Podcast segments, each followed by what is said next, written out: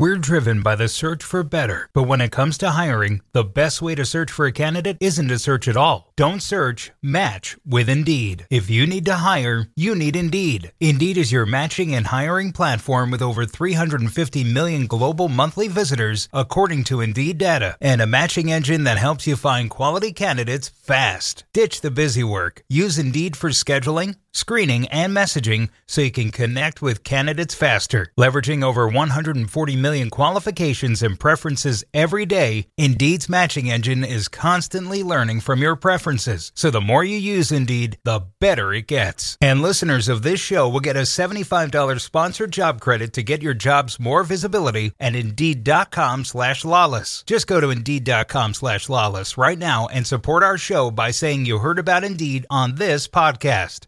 Indeed.com slash lalas. Terms and conditions apply. Need to hire? You need Indeed. When you need mealtime inspiration, it's worth shopping Kroger, where you'll find over 30,000 mouthwatering choices that excite your inner foodie. And no matter what tasty choice you make, you'll enjoy our everyday low prices, plus extra ways to save, like digital coupons worth over $600 each week. You can also save up to $1 off per gallon at the pump with fuel points. More savings and more inspiring flavors make shopping Kroger worth it every time. Kroger, fresh for everyone. Fuel restrictions apply. Hello, Sunshine.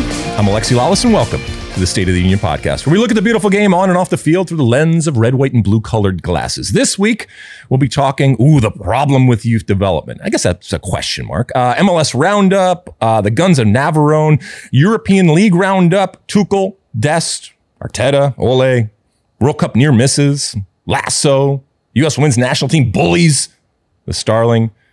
Azteca Stadium, wings, water skiing, and so much more. But first, joining me, as always, my friend, my colleague, my guiding light, David Mosse, a soccer savant and a Fox soccer researcher and writer extraordinaire. How are you doing, Mosse, on this Monday, September 27th in the year 2021? Doing well after my uh, Wolverines uh, survived a catastrophic second half against your Scarlet Knights. So I'm, I'm very relieved to come out with a W. Well, for those that, that didn't watch, and I don't know why you wouldn't watch, um, my Scarlet Knights of Rutgers uh, took on your Wolverines of uh, University of Michigan in the um, in the college football matchup. And I have to say, and not I, I, everybody knows I am certainly not a, uh, a, an expert when it comes to the uh, the game of football.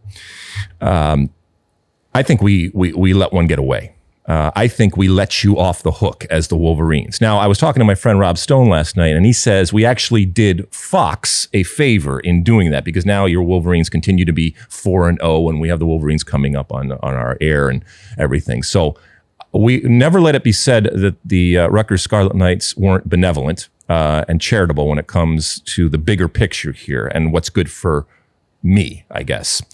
Having said that, uh, I, I, thought that they were really good and they gave you guys a game. Now, is it that Rutgers is that much better now, or is it that your Wolverines are that much worse? Well, Rutgers, first off, is an exceptionally well coached team. I love Greg Schiano, so you should be very happy with who you have at the helm there. He's our coach, right? Correct. Okay. Um, and, but I think this had more to do with Michigan not being that good. I know your lovely wife, who was an Ohio State fan, yeah. was watching that game with you and rooting against Michigan as she does every week. I'm right. very disappointed that they survived at the end.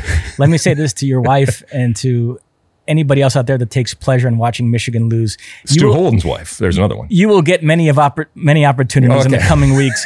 uh, I think beginning this upcoming Saturday against it Wisconsin real, and right? Madison, a game that is on Fox, yes. which is what Rob Stone meant. He wanted Michigan to be 4 0 going into that game because I think the pregame show is going to be from Madison for that one. So, uh, but I, I, predict Michigan will lose that game and and many other games left this season. All right. Um, uh, did you watch anything interesting, Mosse, uh, over this past week? Anything uh, worthwhile, worth noting? I've got three things for you. I, I banged out uh, the five episodes of Money Heist that dropped on Netflix recently. The, that's the show about the bank robbers okay. in Madrid. Um, I watched the 86 Mets 30 for 30, which I greatly enjoyed, even though I'm a Yankees fan. Uh, growing up in New York, the Mets are one of those iconic New York sports teams, uh, fascinating with Doc Gooden and Darryl Strawberry, et cetera. Keith Hernandez, who uh, will always have a special place in my heart because uh, that is my favorite Seinfeld episode ever. I think it's the greatest episode in the history of television, the one that he appeared in. Um, so I watched that. Uh, and then, you know, I know there are folks that work on this podcast that think I don't listen to you. I got a little bit of feedback last week that I need to stop looking down at my phone when you're talking. I need to at least pretend like I'm, I'm used to it. I'm, I, I, um, I don't take it personally. But believe it or not, I do uh, absorb certain things you say. So I did watch the John of God documentary. Oh, you did? Netflix. Okay. Yes. All right. Um, did you watch it with subtitles or did you watch it in Portuguese? Well, I, I kept the subtitles on, but obviously okay, I couldn't right. understand in okay. Portuguese. Um, boy, what a what a creepy individual. Yeah, he was really creepy. It was very strange. Yes. All right. Well, cool. Well, at least uh, that you you at least I, you're, you're, admitting on the pod that you listen to some of the stuff that, that I say. Um, okay, let's see what uh, what do I have for you this week? Uh, a couple of different things, some retro stuff and some some newer stuff. Uh, when it comes to the newer stuff, um, the Starling, which I think is on, uh, it just dropped on Netflix. Um, uh, stars uh, Melissa McCarthy and Chris O'Dowd, Kevin Kline. Um, it's okay. It's, it's not great. Uh, there's this thing when comedians and we associate Melissa McCarthy with some incredible comedy, and she's she's a wonderful comedic actress where they you know they, they don't want to just settle for that and they want to do some other things i think she's actually done a really good job of kind of transitioning doing that jim carrey sort of thing not full jim carrey yet because there's still always an element of uh, of humor um, and and wit even when she's doing uh, much more drama. Uh, this is this is an example of that. It just never really gets going um, in terms. So I, I, think the story ultimately was pretty thin, and they didn't make it any more robust in uh, in a somatic telling of that. So, but but uh, definitely worth the the hour and a half. Uh, that's one. Uh, a retro one would be Guns of Navarone, which I've never seen before. And for those that don't know, it starred Gregory Peck and David Niven and Anthony Quinn and it's actually a fictitious Greek isle um, that this group of uh, of soldiers um, uh, look to capture and uh, to save a group um, that is held prisoner there, and the Germans are holding it, and there's huge huge guns. Anyway, it's really really fun and interesting. It's it's obviously very old relative to where we are right now, and that's uh, I think it still holds up in terms of a of a war movie, and there's really interesting performances in that. And I had never seen it, especially since you know the Greek aspect of it, um, and having been in the Greek Isles and and and all of those different islands, it was interesting to see how Greece, especially in that time, was incorporated into the making of that film. Uh, so that was fun too. And then, as we always talk about the continuation of uh, of, of, Lasso, Ted uh, Ted Lasso, I was I was pleasantly surprised by this week. I came out of, uh, out of this week's episode with a much more positive and um, excited outlook. Uh, if this is, I guess, the direction uh, that it's going, it's still getting a little soapy, um, and that's not necessarily always a bad thing. In that, you know, the the dramas and the trials and tribulations that everybody's everybody has. Um, it, it's there's so much of it going on going on right now. But I, I did like this one for some reason, and I, I can't put my finger on why. Uh, there is very little to no type of soccer going on, and maybe that's a good, good thing for this quote unquote soccer show, which we know really isn't about soccer when it's all said and done. Although I was talking to a, a friend of mine about the, the with the lack of soccer in Lasso, you do lose some of the context of what is happening in the lives in that you don't really know where they are and how they're faring. And that has a, a big bearing on some of the stories that they're trying to tell. And so um, I think he felt that we were kind of left in the dark as to what's happening on that soccer field, which relates so much to everything that's going on. So anyway, thumbs up uh, for this week when it comes uh, to Ted Lasso. So we'll see what happens next week. Uh, anything else, Mosse? No, let me just say I agree with you on Lasso. I thought this was the best episode of this season for sure. Uh, I really enjoyed it. Um, I'm interested in the uh, Jamie Roy Keeley dynamic with them both saying they love her within seconds of each other. Is that going to turn into a little bit of a love triangle there? What do you think? Is has Roy gotten old yet for you? Like the the character, like it, it, I know what it is, and and it is it is limiting, but at some point just being an asshole constantly gets old for everybody, right? And I know we see glimpses, uh, and what? we can't say asshole? And asshole, uh, asshole, asshole, asshole, asshole. All right, there we go. Yeah, so I don't know. I think it, it's starting to get a little old uh, for me. Okay, cool. Well, at least you agree with it when it comes to Lasso. All right, shall uh, should we light the candle? You ready? Let's do it. All right. Uh, as you know, each and every week we kick the pod off with Alexi Lalas's State of the Union. Yes, it's time for my State of the Union, where I look at a part of the game from an American perspective. And this week it goes a little something like this. If you're an MLS team like FC Dallas or New York Red Bulls, hanging your hat on the success of your youth development and your history of selling players to Europe, you can't just expect your fans, your customers, to share your excitement and pride in your accomplishments. Not all MLS fans want to spend their money, their time, and their heart on teams that are seemingly structured and function as satellites, feeders, or farm teams to the rest of the world. And certainly not if it's also seen as being done at the expense of competing within MLS. The allure and aspiration of Europe is understandable and undeniable. Money prestige and competition make it a powerful draw, and MLS historically hasn't measured up. It's hard to be, quote, the league of choice when your domestic talent doesn't choose it. And if they do, it's only as a stepping stone to bigger and better things. MLS teams can and should develop talent. MLS teams can and should sell talent. But until MLS teams also fully commit to retaining talent in an effort to actually help them better compete in what should be the priority of any professional team winning the league, then don't expect fans, customers to accept it, be happy with it, or support it. All right, Mosse. So there's my uh, State of the Union for uh, for this week, and it, it comes relative to a um, a response in the form of a tweet and a statement, if you will, um, by one of the uh, supporters groups of the New York Red Bulls, Viking Army. Um, and I'm not going to read the whole thing. You can read their their, their statement, but you know, here's the gist of it. We understand the team does make their effort week in and week out, but being part of a grand scheme experiment has left us tired and aggravated. We are tired of seeing class talent be shipped out every year to our European partner teams and being replaced with unproven players. And that in a nutshell is what we were talking what I was trying to talk about here in uh, in in the State of the Union because we've seen over the last couple of years, in a very formal sense, Major League Soccer really lean in to player development. And that in and of itself is not a problem. That's not what I'm yelling and screaming about uh, here. I'm not even yelling and screaming about it.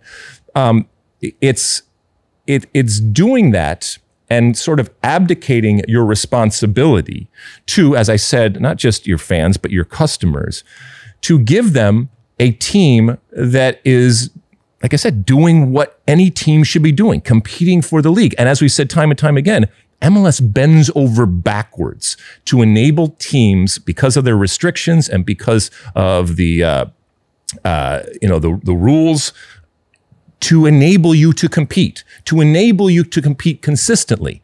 And when you don't do something like that, and on the other hand, tout how great your youth system is, that's a problem because there are MLS teams that have that proper balance, that are able to do both teams. And look, I'm not saying that in the past the Red Bulls haven't been good, but we, we are in, in 2021. And if this is what you are, um, I just don't, I don't think that that's, I don't think that that's good enough. And once again, Don Garber came out very, very clearly a few years ago and said, We are going to be involved in the world marketplace when it comes to selling uh, players. And they, like the teams, have championed all of this talent that we have amassed and that we have sold to other, uh, to other teams.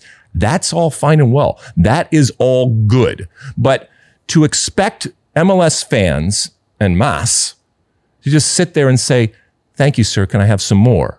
Oh, it, that's so wonderful what you guys have done. I'm so proud of seeing my insert MLS team uh, develop player now playing and starring someplace else. No, no, no, no. I'm not. I'm not buying that, and I'm going to, uh, you know, stand up on behalf of whether it's those in the Viking army or anybody else out there that says I am paying money to see a team compete. Now, if you don't want to do that, then be honest with us. All right. And tell everybody ahead of time because this is false advertising. All right. Because I have yet to see somebody come out and at least be honest if that's what you're going to do and say, listen, we're just going to stand on our development and we're going to celebrate them and we're going to send out social media stuff about them. And that is what you are buying. You are buying a glimpse and sometimes a very, very short glimpse of the stars of tomorrow that are then are going to star for teams other than the team that you are paying money for. If you're honest and open and upfront about that,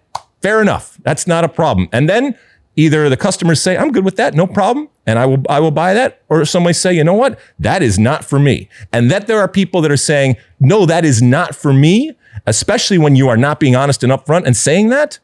Uh, I want to make sure that that voice is heard because I think it's an absolutely um, relevant type of notion out there that is sometimes getting lost now in this effort to champion all of the development that MLS teams are uh, having right now. Where am I wrong, Mosse?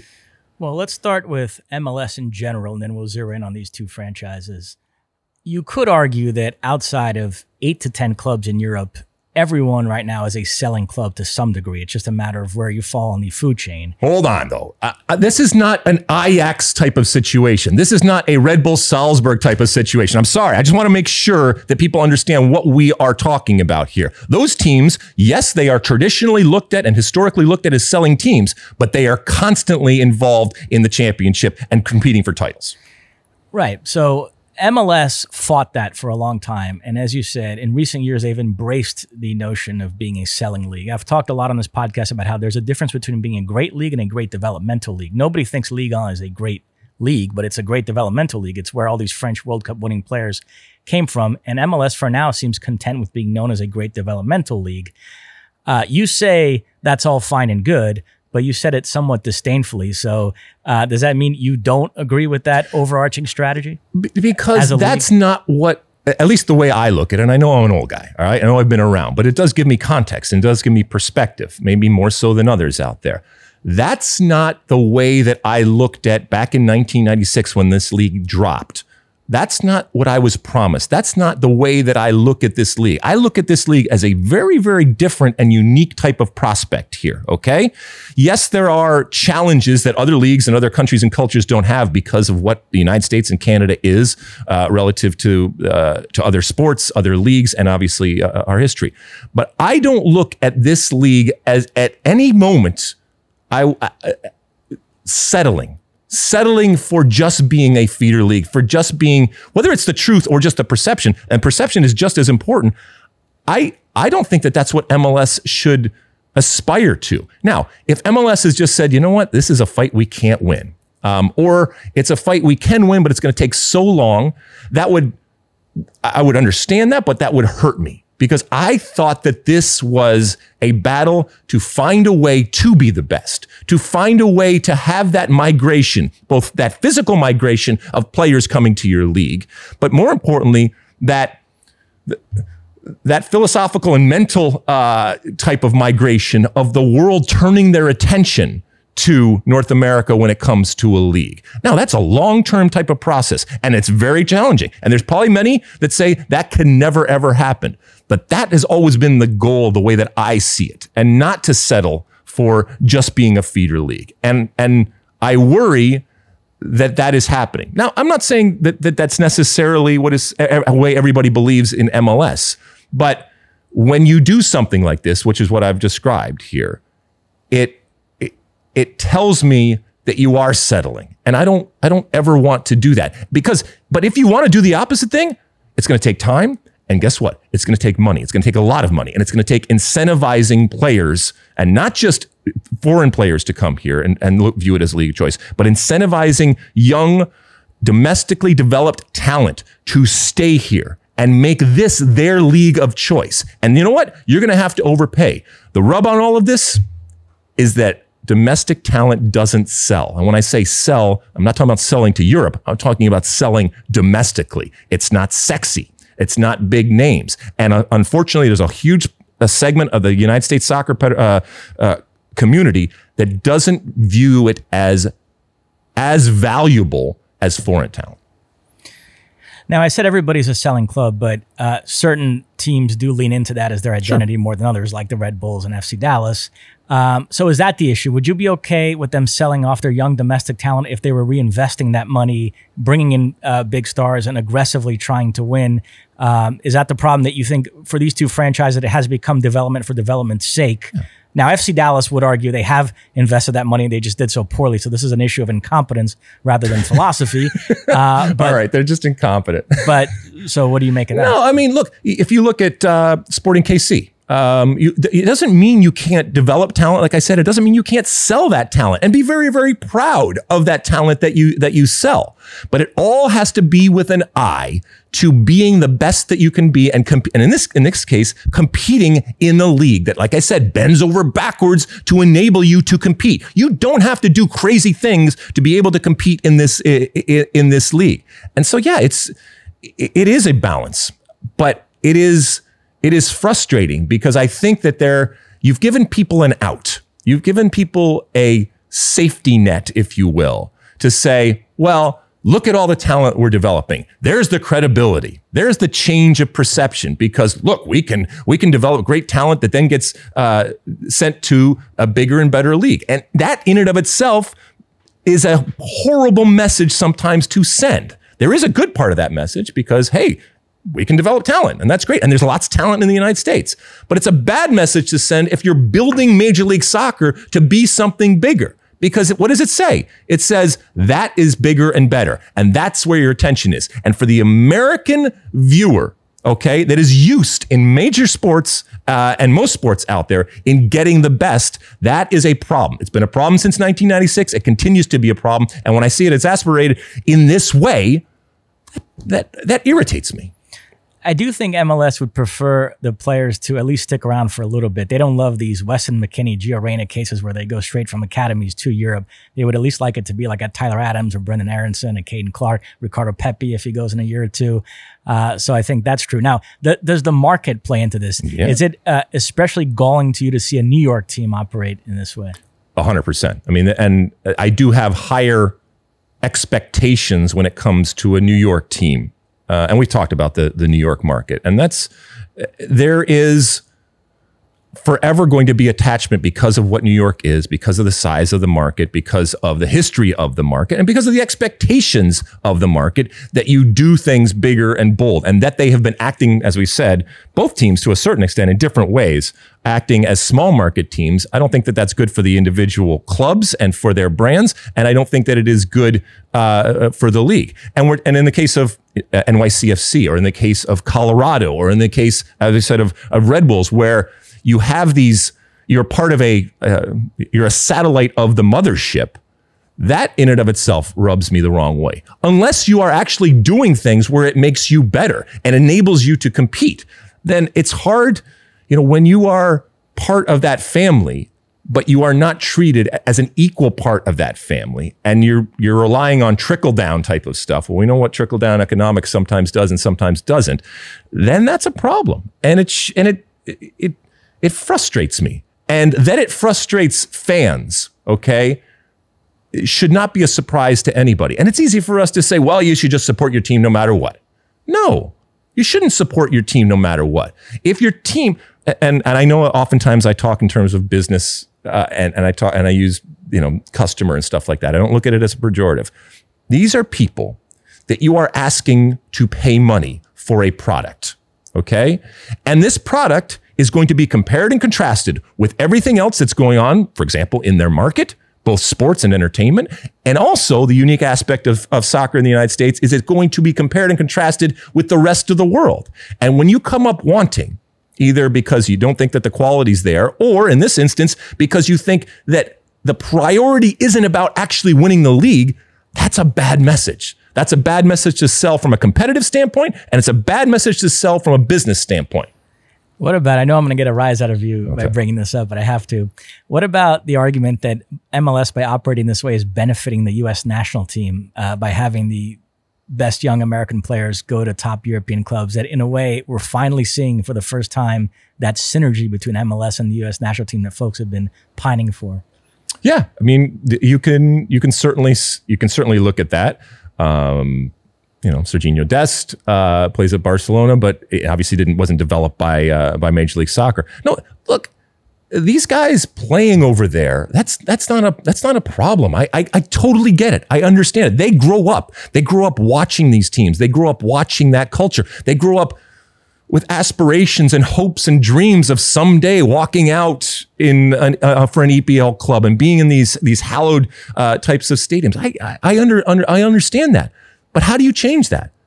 At some point, you have to say no we are going to make it worth your while. We are going to make you an offer you can't refuse. We are going to, guess what, overpay. Because from a financial perspective and a business perspective, it might not be prudent. Okay. But at some point, you, in order to shift the balance, you are going to have to go and do things that haven't been done to make that aspiration that is so powerful within uh, uh, within this generation and previous generations to make them think twice.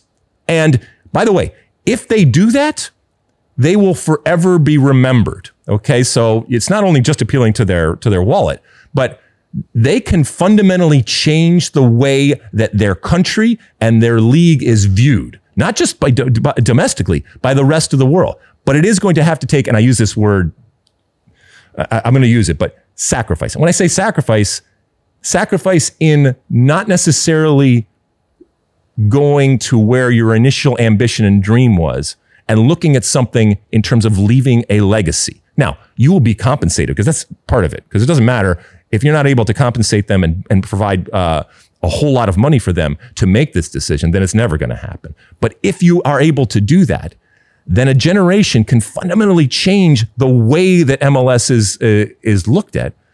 I think that that's that's something worth talking about. It's interesting too because in Brazil they're also grappling with mm-hmm. this question, and, and, Flamengo have been held up as the model for how a club should operate in this in this uh, environment. Um, they essentially view their academy as a money making enterprise. They have no illusion that if they develop some great young Brazilian player, he's going to stick around long enough to really make an impact on the field.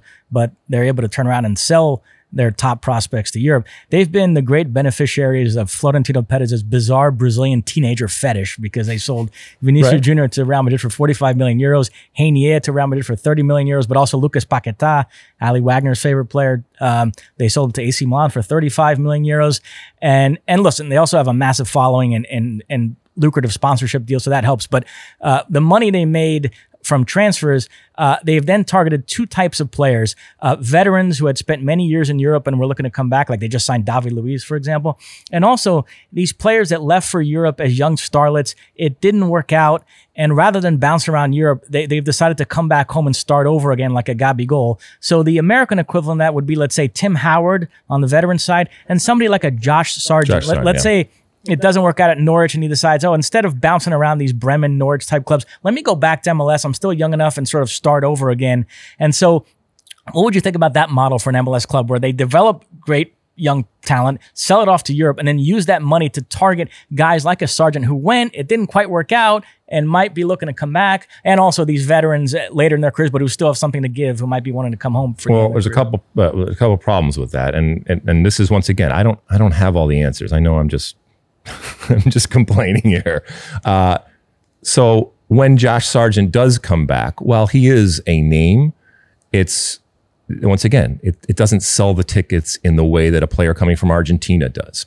And then is it is it just that final move and you're just doing it purely from competitive standpoint or is there a business part of it because you know a lot of these MLS teams are bringing players in with the hope of selling them on and you know their their value increasing. I'm not saying that couldn't happen to to Josh Sargent, but the traditional way is to go get players from South America and and, and bring them in, and then they uh, their value increases, and then you uh, you sell them on. This is this is not going to be solved overnight. This is not going. You know, this has been a part of, of a problem, not just for MLS. You look at those other those other leagues, and there might have come a point where people kind of threw in the towel and said, if you can't beat them, join them. And When I say join them, it, they can't beat them in that the powers that be don't see a pathway to changing, fundamentally changing the way the world looks at Major League Soccer. And if you can't do that, rather than spin your wheels and in doing so waste money, let's just find a way from a business perspective to capitalize on some of that money uh, is out there. And if that's happened, once again, fine, then, then just tell us that this is as good as it gets. And if this is as good as it gets, and there's enough people that want to pay money for that, fine.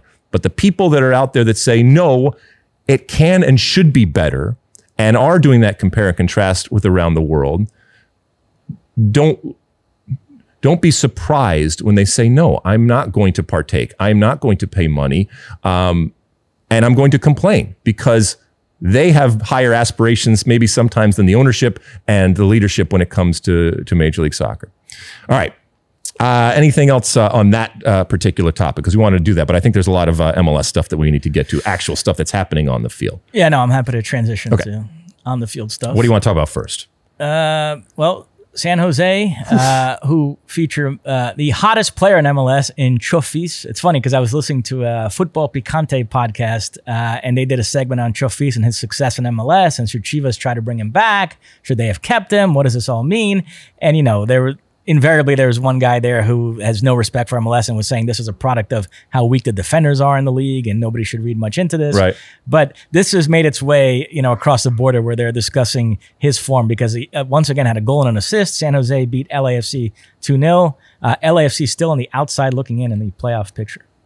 All right. So LAFC, um, they're I think regardless of what happens this year, there are going to be changes changes on and off the field. Um, and we talked about that before. Uh, John Thorrington, uh, who is you know the, the leader behind the scenes right now, we're actually going to get a real, I think, a real opportunity to judge his worth because I, I think inevitably that this team needs a a refreshing, and you know Bob Bradley's coming to the end of his contract. Uh, as you said, they are sitting right now out of the playoff spot in eighth place, still three points back. So things can happen. And there's this musical chairs thing that's going on as we get to the end of this season and we see everything ratcheted up. So they could, they could squeak in. But as I said, regardless, this is not what LAFC has promised. And this, at least up till now, has to be considered a failure of a year. Uh, uh, for Bob Bradley and, uh, and company. Doesn't mean they're giving up, and it doesn't mean, like I said, they can't make a run. But there's out in the West, there's three teams sitting at 33 points, so it is going to be a scramble, and you know, three of those. Uh, that are all three points behind Salt Lake at 36. So, like I said, it's going to be a scramble to the end here, and there are going to be people on the outside looking in. And as we say each and every time, that is the that is the mark that separates the good, the bad, the success, uh, and the failure. Do you think they make it ultimately? LAFC? No. No. No. Doesn't feel like it, right? Uh, one team that we know will be in the playoffs is New England because they've already clinched Ooh. a playoff spot and they are running away with the Supporter Shield race. Uh, they beat Orlando two to one. Uh, they are uh, a real threat here to to break the MLS single season points record, which was set by LAFC in 2019. Uh, you know, it's funny. I keep coming back to this. I can't tell you how many people in American soccer circles have told me that Bruce Arena knows nothing about tactics, doesn't even know how to run a practice, and yet I look at this man's resume, the success he's had. I know he has that one big blemish, the fact that he didn't qualify the U.S. for a World Cup, but he also took the U.S. to a World Cup quarterfinal in 2002, and he's won five MLS Cups, success at DC, success with the Galaxy. He now took over a New England team that was a mess, and in a short period of time has built this historically great team that might break the points record. Uh, you can go all the way back to success in college soccer with Virginia. So I mean, he's he's got something going for him. he can't be this rube that people act like he is. No, he's definitely not a rube. As a matter of fact, um, I think that he has more so than anybody. Nobody has ever done it, but I think that Bruce Arena has gotten closer than anybody ever has to cracking the nut that is soccer. Okay, and and what I mean is. Uh, he absolutely understands the X's and O's and the tactics of the game. But I think what he has been really, really good at, even from an early age, is to be able to cull all of this information that's out there and then very, very quickly and efficiently sort through uh, and discard all the crap that's out there. And so what you have is the absolute antithesis of a Pep Guardiola. Not because either one doesn't understand where the other is coming from. But because Bruce Arena has, as I said, in a ruthless efficiency, recognized exactly what he needs to function as a coach and what his teams need to concentrate on in order to be successful and discarded all of that other clutter. And so that clarity uh, that has, yes, has, has come with time, but I think it, I think he started seeing it at an early age, as opposed to a Pep who understands that he can only function where he is constantly going over every scenario and variable out there in order to get to that meat. They've both been able to get to meat. Maybe it's different meat, but ultimately it's been very, very successful uh, meat in a very different way. I do think that Bruce Arena recognizes, and it's it's it's a little it's a little old man and grumpy old man uh, here, but he recognizes that a lot of the stuff that's talked about when it comes to our game is bullshit. Okay, a lot of it is in an effort to make sense of a game that at its core doesn't make sense.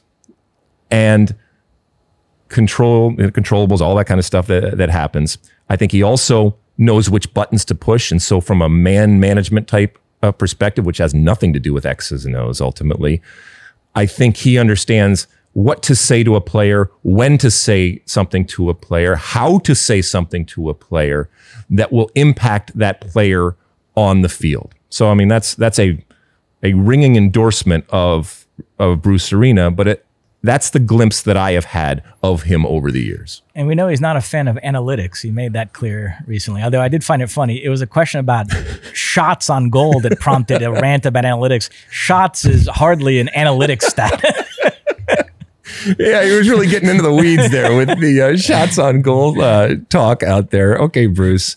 Uh, I mean, you know, he, he this is a game where you can not have the ball the entire game and win one nothing. So so he I think he understands that and there is this pressure and this quest out there to figure it out through numbers, through science, through math, through whatever.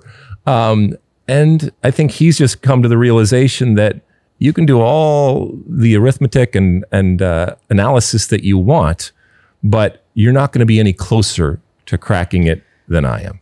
And I mentioned they beat Orlando, uh, two teams that have spent most of this season near the top of their respective conferences, but are now struggling to the point where they need to start worrying about making the playoffs. Are Orlando City in the East and the Galaxy in the West? Orlando have lost four straight. They've they've tumbled down the standings. They're only a couple of points above the playoff line. Uh, the Galaxy who lost to Austin uh, this weekend. They're winless in seven. They're five points up on the playoff line, so they're probably still okay. But you know, some of those teams chasing them, like LAFC, you know, they have some big games coming up, like El Tráfico. So depending on how those go, the Galaxy could find themselves in that muck, fighting for that final playoff spot. They could. Um, and when we talk about MLS playoffs, it's always where you know who who's this team that's just going to squeak in and figure out a way to do th- things, and teams like DC, which we haven't really talked about, but they've had a better year and they get to the playoffs and then kind of find this this new gear. And and the reason why I mentioned that is that and I, we've talked about this before. Seven of the 25 Supporter Shield winners have actually been able to parlay that into an MLS Cup. 28 percent uh, when it really comes down to it in terms of the history. So it's not a great record when you have success in the regular season in terms of the Supporter Shield of then going on to a, a MLS Cup. New England, I, I think a lot of, of of people have just said just give it to them now so we don't have to worry about it. It is theirs. They're at 62 points. The next closest is Nashville at 45 in terms of their uh, in terms of their division, and it's 48 in the other division, leading the other division. So. Uh, New England has run away. Congratulations, by the way. They already qualified for the playoffs, the first team to do so, sitting at 60 points. They're going to go for that, you know, that potential um, uh, most points in a, in a year, but it's such a weird comparison and contrast with all the different variables that have happened in the past. That and Bruce Arena will be the first person to tell you that it's about winning MLS Cup. It'll be interesting if and when they win Supporters Shield, his first take of how important it actually is and what value we should ascribe to it. The interesting thing for me is Seattle won away to Sporting KC uh, this week in a game we did. They're now on top of the Western Conference And uh, you we interviewed Brian Schmetzer and you straight up asked him about Jordan Morris mm-hmm. and Nico Lodeiro, and he said, "I expect both those guys to be back for the playoffs." So depending on how they look, they, he's hoping to get them back a couple of games before the end of the regular season to shake off the rust. Let's say those guys are seems like they're firing all cylinders going to the playoffs. Could you see a scenario here where New England run away with the supporter Shield, they smash the points record, and yet Seattle getting those two guys back still kind of feel like the favorites to win it all going to the playoffs? Well for two reasons. One, Seattle, even without those guys, is already very, very good. They play in the West, which I think is a stronger conference. Um, and you add those things and just history, right? I mean, this has this screams New England out in the first round of the playoffs. I mean, and and New England probably will tell you the same thing. I know they feel confident and and, uh, and comfortable, but it is that reset that happens that a lot of people like and a lot of people don't because it tends to just throw out what you have done in the regular season. I, I think what it does is separate the greats from the goods those that are, are able to parlay it, those that are able to continue in a very different form uh, into the playoffs and continue with the success um, I think they should be singled out. So we'll see if New England is one of those teams and becomes the eighth team to possibly win. Uh, well, not possibly. They've already won Supporter Shield, but to win Supporter Shield and then uh, to win MLS Cup. Any other games you want to uh, focus on or stories here?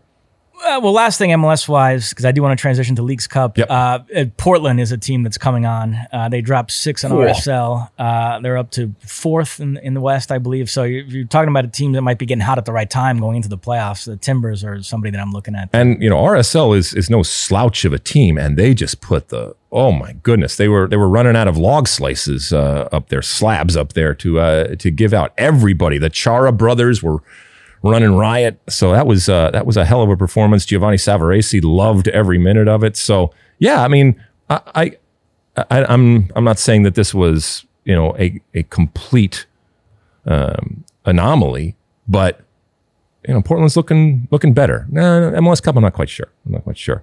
Uh, anything else uh, from a uh, MLS perspective uh, with regards to the season and the standings? No, I'm ready to okay. transition to Leagues Cup. All right, listen. I mean, this was the big news this this past week. Uh, do you want to give a, a synopsis of uh, of what happened to our uh, well? Our do you want to? Out there? There's big news regarding the future of this competition. Do you want to wrap up the current edition? Okay, yeah. Uh, go ahead. Go ahead. Uh, so Seattle fell to Leon uh, three to two in the final in Vegas. A game they, they led in the second half, had chances to build on their lead, hit the post when they were winning one 0 and, and, look, I've said this before. there's a difference between being better than somebody and being in a, on a different level than somebody.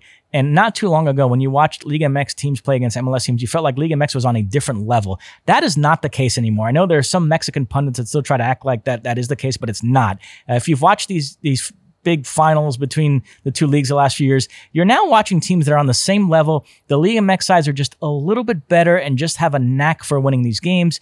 Uh, you saw it in the 2018 CCL final when uh, Chivas uh, beat Toronto on penalties. 2020 CCL final where LAFC were up uh, on Tigres with 15 minutes left and had outplayed them up to that point, and then Tigres scored two goals at the end and win. And you saw it again here. I mean, the Sounders could have easily won this game. They didn't, so bragging rights again go to uh, League MX. But but man, MLS they're just knocking on the door in these finals. They just can't get over that hump. I mean, they just kind of need to check that box that we, that we've talked about. But to your point, I mean, these games are good. These games are competitive, and there's a reason why the uh, continued partnership that we're about to talk about here is uh, is happening. Uh, to your point, I mean, Seattle very, very Seattle had that game, and they they let it go. And credit to Leon for uh, for figuring it out. So there's just there's just that last little bit, which is oftentimes the hardest bit. And yet it's still being done. And I'll, I'll, I'll touch on this in a, in a, little bit here. It's still being done with one foot behind their back. And yet they're still consistently at least being competitive. Uh, so a lot of people question the, the significance of this Leagues Cup, but we now understand that this was all part of a grander plan to, to, to expand this competition and make it more significant. So yeah, uh, CONCACAF announced that beginning in 2023, every MLS and League MX club is going to compete in the Leagues Cup. It's going to be this massive World Cup style tournament. And th- both leagues are going to stop for a month to, to allow for this tournament to happen. And, and the first, second, and third place teams in it will then uh, clinch berths to the uh, next CONCACAF Champions League, which that tournament is being expanded. It's going to go up to 27 clubs and have an, an extra round. So there's going to be a round one before you get to the round 16, quarterfinal, semifinal, etc. Uh, so yeah, I mean, uh, big news involving beginning in 2023, the whole restructuring here of, of the calendar and this whole dynamic. So, uh, what were your initial impressions when you when you All saw right, this? so this is big news. I mean, this is a fundamental change, um, and it's big and bold, and I think it's great. Uh, I'm really excited about it. You know, as we say each and every time, um, you know, the, the devil's in the details. But at least on the surface, this looks like it could be something very, very special, not just from a competitive standpoint, but also from a business standpoint. And I'll get into that uh, in a second. We've talked about the partnership and the connection between Liga MX and MLS, and we've already seen it over the last couple of years, and certainly this this year um, with the uh, with the MLS All Star Game and everything. We know that um, MLS their problem isn't that there aren't soccer fans in the US, it's that there's not enough MLS fans in the US. This is an effort to tap into uh, both the existing success, but also the potential uh, for growth and success when it comes to Liga MX teams and the fan base that they uh, that they have here. On the other side, from a Liga MX perspective, it's an opportunity to tap in to the structure, to the infrastructure, uh, to the history, to the business acumen of Major League Soccer because as as popular and as successful as Liga, MX has been, um, it is not a sound business structure, and I think that they recognize that. And so they each have something that the other kind of want to tap into, and I think that this is a continue a continuation of that. I also don't think that this is the end. I think that this even even gets bigger and more robust, especially as we get closer to 20, uh, uh, 2026. Um, it is defined in that there is that month now. Everybody is stopping play. And I think that that is crucial. You know, with a lot of these tournaments, you know, it starts at one point of the year and it finishes at a completely different point of year. And there's, it's, it's separated by league play and all this kind of stuff. And by the time you get to some of these games, you've forgotten what the actual tournament is and who's pl- playing what and all that kind of stuff. And so this, the clarity, you know, to Arsene Wenger, we talked about, uh, you know, his desire for clarity and simplicity. Well, this is very, very clear and simple. Everybody stops, everybody plays in this tournament. It's going to end up being, you know, 48 to 50 teams, whatever it ends up being, could be like the uh, 26 World Cup groups of three, possibly, could be groups of five, but whatever it ends up being, it's going to be in that World Cup style thing. It's going to be in that, um, March Madness type of thing where everybody is drawn to a specific time and everybody knows it's happening. I think that is going to be great from a uh, spectator perspective. Um, the business perspective, don't think for a second that this wasn't done uh, in order to begin in 2023 with an eye to the broadcast deal that's coming. And this is very, very valuable going forward for Major League Soccer and for Liga MX, especially when it comes to their broadcast rights. You could even argue that's possibly the most uh, valuable thing uh, going forward. So that will be interesting to see how it's sold, how it's bundled, and how it affects that ultimate price when MLS uh, sells their uh, their broadcast rights here. Uh, it's already being negotiated right now, but it will happen starting in 2023. It also brings up a point the United States Soccer Federation and SUM Soccer United Marketing, that partnership that has been in place for so many years, and now they have separated out. Uh, if you're U.S. Soccer right now, you're not going to be a part of that anymore um, because you're no longer part of that SUM uh, SUM connection. And so this is incredible value. The fact that this has gotten the approval and the seal of CONCACAF and Victor Montagliani um, that is important, okay? Because they recognize that more Liga MX teams and Major League Soccer teams, which is what this is going to lead to in CONCACAF Champions League, is going to be better CONCACAF Champions League, which is where uh, CONCACAF come, uh, comes in. So I just think that this is uh, this is interesting. I will say this: the incentive, and we've talked a lot about incentive already for these players and for these teams in that month to do well? I mean, what's stopping Peter Vermes to say, look, I get paid on doing well in, in Major League Soccer. I'm just going to play a bunch of young players. They have to have a prize and, and a hefty prize. And even then, it's probably not going to be what it should be. So there has to be a money incentive. The fact that everybody's stopping, stopping league play, I think, lends itself to everybody concentrating on that. But again, that's just my fear that there has to be a mandate from above. And when I say above, from Commissioner Garber to all of the owners that, hey, we are treating this seriously and your teams better treat this, this seriously. And it has been shaded towards MLS. You're, you're playing all your games in the, in the United States, uh, in Canada. It's in that month. Everybody's stopping, everybody's stopping play. So there really is no excuse when it comes to taking it seriously and uh, putting on a good show. We'll just see how much that show ultimately is going to be valued when it comes to a broadcast uh, perspective. Well, I, I think Don Garber is on pretty safe ground here because one thing I've learned is uh, American soccer fans love tournaments. Uh, the very fact that MLS has playoffs, I know that upsets a lot of purists in this country who would like to see the team with the most points uh, win the title. Uh, but I think MLS is actually catering to what most of the American public prefers, which is playoffs. Everybody loved the MLS is Back tournament wanted that to become an annual thing. It probably would have, if not for the fact that they were cooking up this already. Uh, Americans generally seem to prefer international soccer to club soccer because it's more tournament driven, and they seem to like this idea. So I don't think there's any chance of this being unpopular in the United States. One, people are going to love this once it happens. I, I, do wonder a little bit about from the Liga MX perspective. Uh, you know, they competed in the Libertadores from 98 to 2016. And then when the Libertadores restructured their calendar, Liga MX wasn't thrilled with how they did it. And so they pulled out. But there's been a lot of talk lately about them getting back into that competition. There's a sense in Mexico that the teams are only going to improve by competing against South American opposition, that playing against CONCACAF isn't really helping them at this point. I wonder what this does to that. I mean, I don't know how they could play in this and play in the Libertadores as well, but maybe they could make it work. So from the Liga MX side, there's there's that question over it. And and it is you know, I mentioned Arsene Wenger, and one of the things that we talked about on the previous pod with his proposal about how the calendar w- looks is um, that five week, everybody qualifies within a certain five week period. So there might be a lot of these types of five week things in uh, in seasons going forward. I don't know how that all is going to play.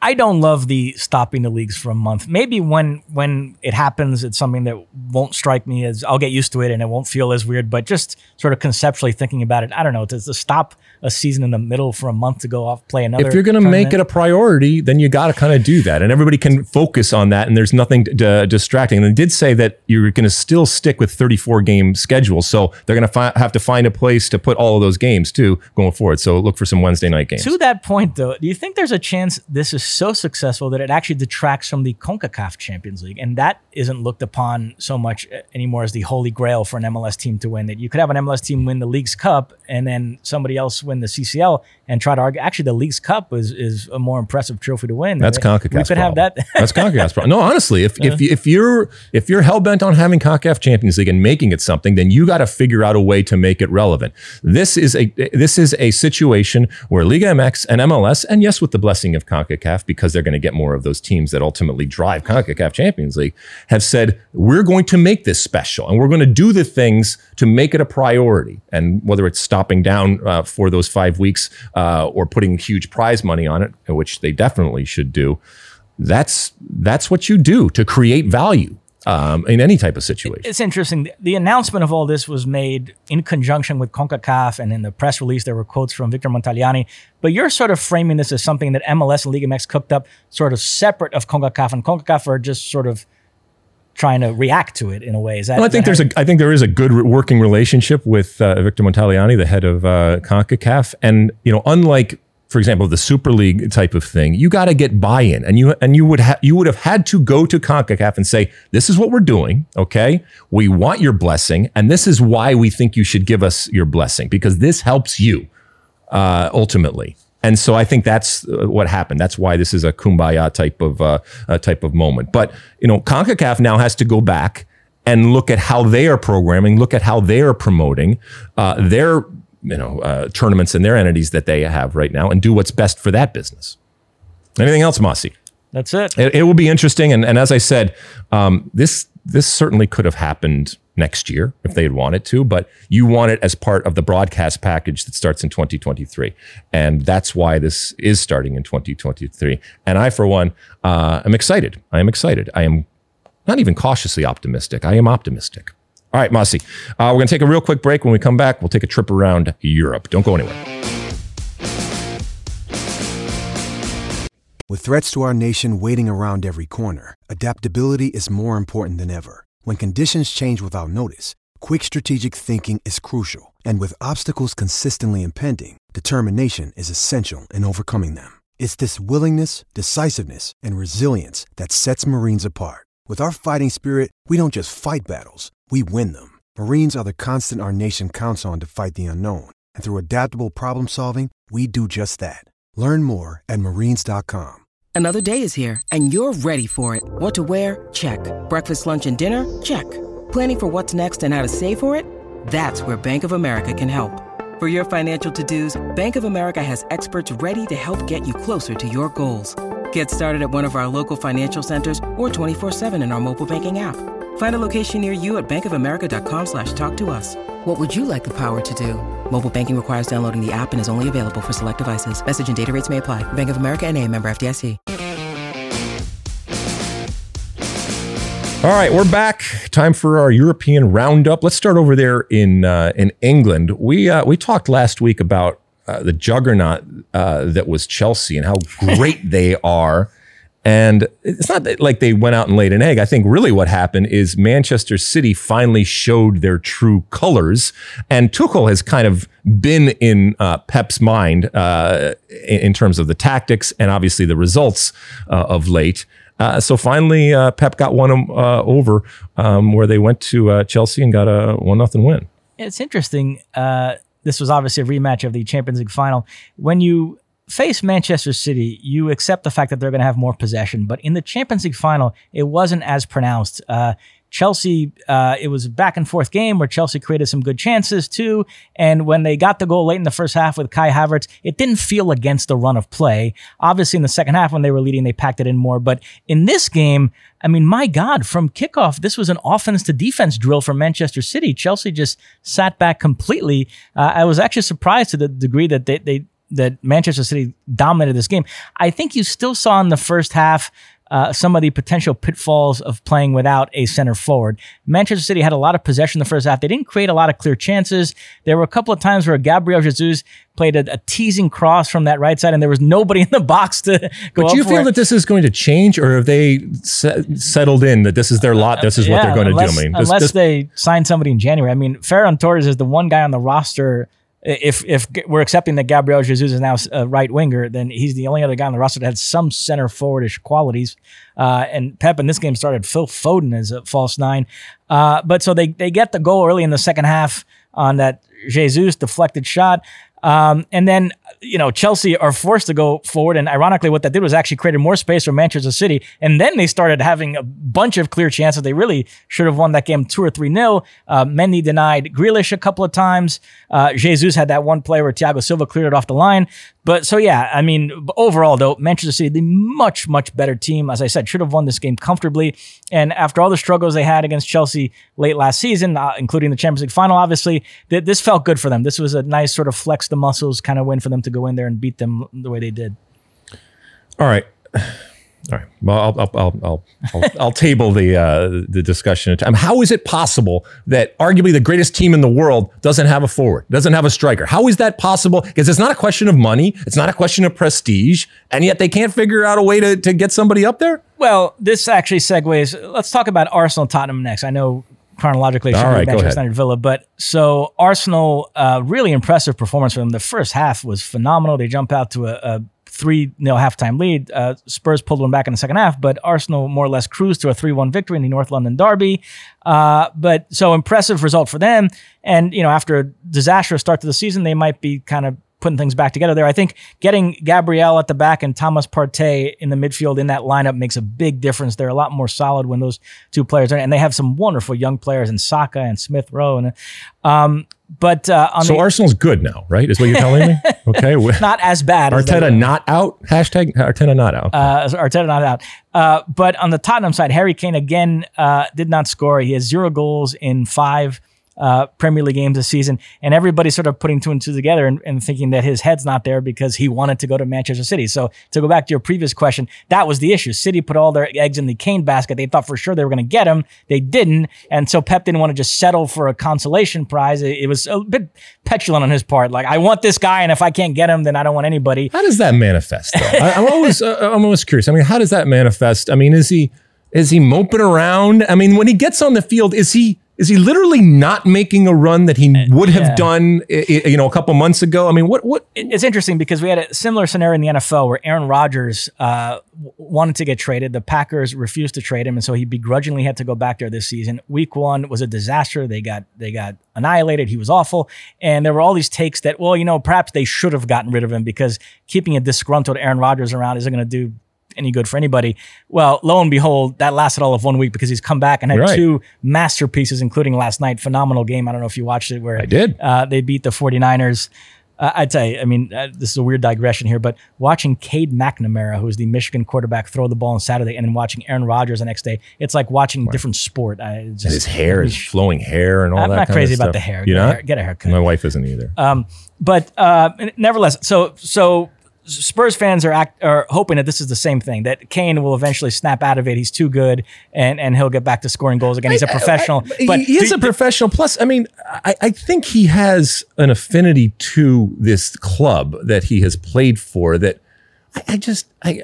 And look, I'm not saying that a disgruntled employee isn't bad. I'm not saying that somebody who it can't be down in the dumps and can't, somebody can't be moping around and that can't adversely affect others. But in that moment, I, I just don't know what he is doing or not doing on the field because of that when when that whistle blows. No, it's it's it's a great question. I'm trying to sort of make sense out of it too. But make no mistake, he wanted to go to Manchester yes. City. Yeah, yeah, yeah. And, and I don't buy this canard. He, he put out a statement that he was so moved by the support of Tottenham fans that that convinced him that that's the place for him to be. No, he just didn't have the stomach to force a move. Once Daniel Levy swatted away that notion of a gentleman's agreement, and it was going to have to get messy, where he was going to have to refuse to train and right. do Coutinho Liverpool type. He didn't want to get down and dirty. He, yeah. He's too, he's a nice guy, and he didn't want to go there. But no, he wants to be at City right now. He is miserable that he has to spend another season slumming it with Tottenham. Uh, but so they, they lose to uh, Arsenal. Uh, and then the other big game in England, uh, Manchester United lost at home to Aston Villa or Ashton Villa, if you go by Luis Aguilar's uh, rundown. Um, we talked about how when United beat West Ham, uh, West Ham missed a penalty kick at the end, that whole crazy scenario with yep. Mark Noble. Well, uh, shoe was on the other foot uh, with this game because Bruno Fernandes skied a kick at the end. It, it, it is interesting that neither Messi or Cristiano Ronaldo are the penalty kick takers for their respective teams right now. Uh, and listen, Neymar and Bruno Fernandes both have fantastic scoring records, and there was no reason for them to uh, relinquish those duties. And Neymar, I think, has enough clout that he'll hold on to that. But I do wonder in this scenario if Bruno Fernandes misses another one in a big spot, are people going to be looking at Cristiano Ronaldo and saying, "Wait a minute, you have Ronaldo on, on the team. Why isn't he taking it the most important?" It is uh, weird. I mean, so yeah, I mean, this, this is a great coaching type of question, and, and you know, one that you would ask Bruce Arena. And it doesn't necessarily have to do with X's and O's. I mean, you mentioned the record that they have, but you know, this larger than life personality comes in, and this isn't about he doesn't have to run for a penalty, right? He's just putting it in, and we've seen him do it at the uh, on the biggest stage time and time again. But I, I think it, you know, I know Ole takes plenty of uh, plenty of heat and continued, as we said before. I don't think he can't do. I don't think he can do anything uh, right ultimately, and people are people are gonna crap on him. But but this one, yeah. I mean, I think if he misses another one, yes, it would be Ronaldo. But yeah, it's tempting. Just it would, it would have been tempting just to, from the start to do it. Just to say, hey, Cristiano, you're here. There's a reason why you're here, and you're taking our penalties. Speaking of Luis Aguilar, mm-hmm. our intrepid producer, he seems obsessed with this James Rodriguez story. He was trying to make it an Ask Alexi. You swatted that away, but he's still jammed it in in the rundown here. The fact that Everton have sold James Rodriguez to a Qatari side who I'm not even. What's the deal with James Rodriguez? I mean, when when all is said and done, when it's all written, I mean, what what is his story, his legacy going to be, other than a great World Cup? And believe me, I I know firsthand that that can be your story for life. That's okay too. But is that ultimately what it's going what it's going to be? I just think ultimately he's he's a luxury player who's not good enough for a big club to to build around. You essentially have to build your team around him because he doesn't do any running otherwise. He's inconsistent. He's injury prone. So uh, look, he's got a magical left foot. I mean, he pings some of the most beautiful passes you'll ever see. But it just over the course of a season, just not enough to justify. And so uh, all managers end up coming to that conclusion. And so yeah, I did read somewhere that there's a clause in this contract that if he does well, PSG, PSG. can sign him for free. Boy, he's going to have to play really well. Uh, and then uh, should we finish it off here with a feel good story here for, with Raul Jimenez? I mean, uh, yes. uh, we know the uh, the El Tri striker. Um, you know, uh, I mean, there was a, there was a point where you know he had his injury and cracked his uh, his skull, and there was even a question as to whether he was going to get back and playing. Well, not only is he back playing, but he scored his first goal back. So congratulations to him.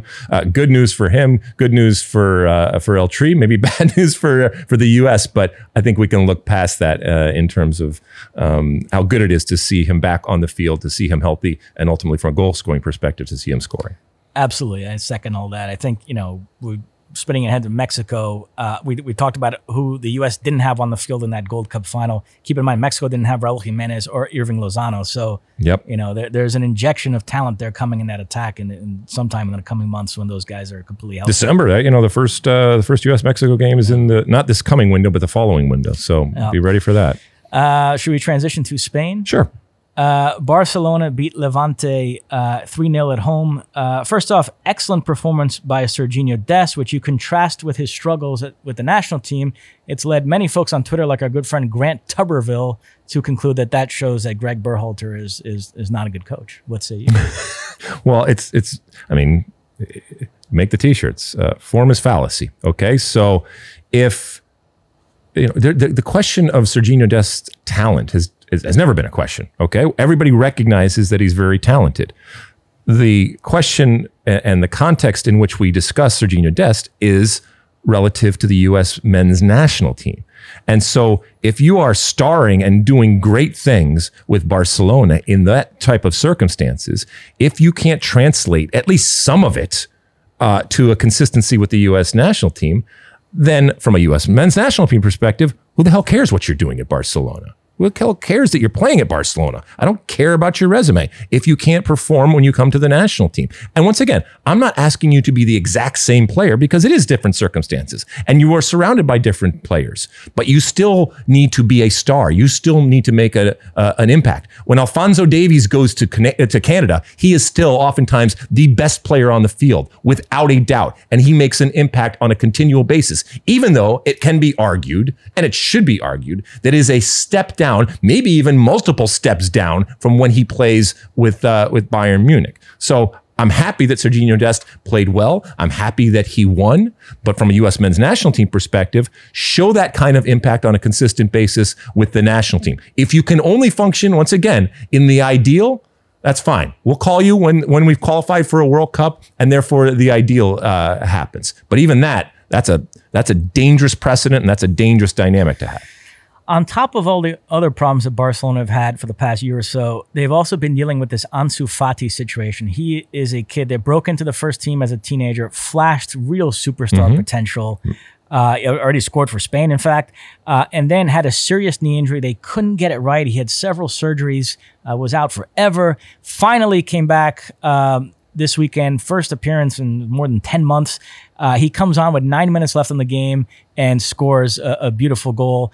Uh, and it's funny, as badly as that club has been mismanaged, and and amidst all the justifiable doom and gloom, they do have two of the best teenagers in world football, in Ansu Fati and Pedri, two players that they could potentially build around in the coming years if they can keep them healthy. So uh, th- this was actually a rare weekend of some positivity in Barcelona circles with Ansu Fati getting back on the field and scoring that goal. That yeah, I mean, that goal. I mean, you saw the outpouring again, you know, in a different way than than Raul Jimenez, but still for he's back and the happiness i think the general happiness for him being back given his injury problems and what potentially he could be i'm told derek rae had a great call on that goal i was watching a premier league game so i, I um, uh, Atletico Madrid lost to Alaves. Uh, from an American perspective, Matt Miazga uh, played very well on that Alaves back line, so that was nice to see. Well, that's that's good. You know, we want that to happen. We'll see if he can.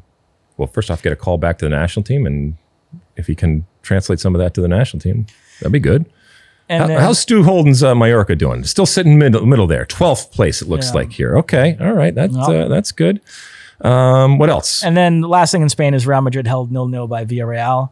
Um, in uh, Germany, uh, uh, Borussia Dortmund minus Erling Haaland sat out this game with a muscle injury, and you saw his importance. Uh, uh, without Haaland, they lose one 0 to Gladbach. Marco Rose falling to falling to his former club.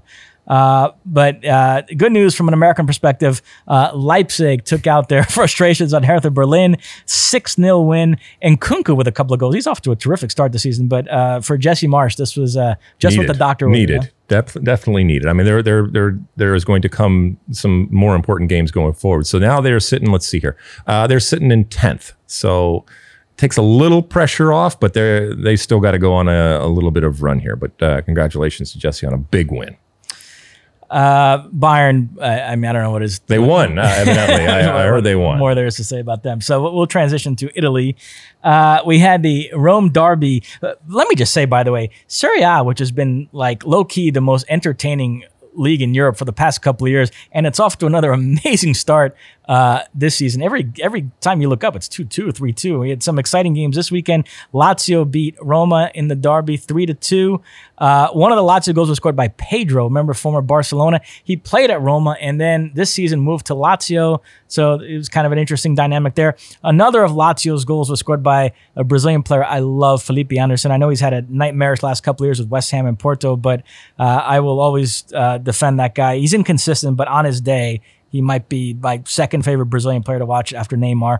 Um, but uh, on the losing side was Jose Mourinho, who then had a huge rant afterwards about the officials, and and so Mourinho is sort of you know up, up to his old antics. There. what he does. That's what he does. That's what he does. Um, Are you buying Napoli?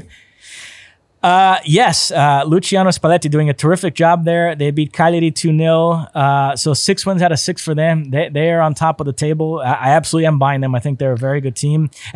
I, I got to say, uh, AC Milan are second right now, two points back of Napoli. I know their manager, Stefano Pioli, became a source of ridicule this week with his comments about backcourt violations and soccer should have a rule like basketball. Where you well, it's relative ridicule. Because could you imagine if I had said that or an American had said that? if you had said that, or an American, right, or an American.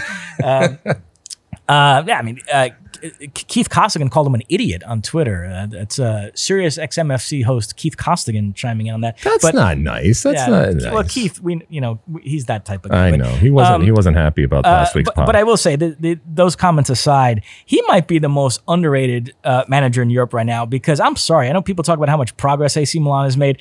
I still look at that lineup on paper, and it's not that impressive. And yet they had the best record in Serie A after the restart from the pandemic break. Then they sort of validated that with by finishing uh, was it second or third last season. I'll have to double check that. Uh, and they're off to a great start this season. They're, they're in second place, and they gave Liverpool all they could handle in that Champions League game at, at Anfield. So he does a phenomenal job there with not that great a talent, I don't think. So, uh, so credit to Stefano Pioli. And then Juventus are crawling back ninth, into, right? Okay. Yeah, they, two they, in a row. Well, they pick good. up a three-two win over Sampdoria. They're they're at least in the top half of the table. So uh, another thrilling game, three to two, as I said. So, uh, so yeah, Juventus uh, okay. working their way back. Uh, Milan finished second last season, right? Yeah, there you go. Luis Aguilar making a contribution. Who's uh, Pioli? Uh, is that who you were uh, extolling the virtues of? Yes, there? yes. The, the backcourt violation guy. Better Pioli or Bruce Arena? Better coach. If you had to start a team right now, who would you pick? Uh, I'd go Stefano Pioli by the mere fact he's European. I know you, you well, like that okay, logic. that makes complete sense. Um, okay. Uh, anything else, Mossy? Uh, and then last, last thing, Liga. This will help us transition right into the Champions League. Uh, PSG beat Montpellier 2 0. Um, they were winning 1 0 late, and, and Kylian Mbappe got substituted. They made a double sub. They brought on uh, Icardi and Draxler, took out Mbappe and Di Maria. Julian Draxler, who is still on this team, which is amazing to me and, and such a shame. We talk about super clubs hoarding players. Uh, he, he, could be like a starter on most Bundesliga clubs and still be playing regularly somewhere in Europe. He's not that old, uh, but he's on the bench at PSG, gets in every now and then. He came on very late in this game. And as soon as he stepped on the field, Neymar played a nice pass to him. He scored to make it 2 0 PSG. And the, the cameras caught Kylian Mbappe on the bench. He was talking to Idrissa Gueye and sort of frustratingly saying like, "Oh, he never passes like that to me," and so now that's turned into a whole Neymar and Mbappe thing. You know, PSG have this kind of FC Hollywood quality yeah, yeah, uh, yeah. This, this, season. I love it. And, I love and it. The French media is examining that relationship. They feel like they used to be good friends, but now PSG have added uh, too many South American players, and the Brazilian and Argentine players have formed a clique, and Mbappe feels kind of left out and doesn't socialize with those guys, and so it, it's made it somewhat awkward dynamic between him and Neymar. Um, and so who the heck knows there? But hey, you created the situation, you know, fix it. But this all comes deal with it this all comes on the eve of we can transition to the Champions League yep. match day two. Uh, PSG they are involved in the marquee game of yeah. this week. Uh, they host Manchester City in a rematch of the Champions League semifinals last season, which City knocked them out. Now uh, Messi uh, took a knock over the weekend, right? Well, well, no. What happened was the game where he got subbed out, where everybody thought it was this huge drama that Pochettino took him out. Well, they announced right afterwards that he had a knee injury and he missed the subsequent two games. So that kind of took some of the heat off Pochettino because you know I don't know if he knew at the moment or not if Messi had an injury, but I mean he did. So well, even if he didn't, he he he sensed that there was an injury coming. So now the question is. Uh, will he uh, play in this game? Uh, Luis Aguilar sent us a, a very outdated yeah, article. he's playing. Uh, he he. The latest reading the French media today, he has been called up. He's in the squad. Yeah. It's just a question of whether he's going to start or come off the bench.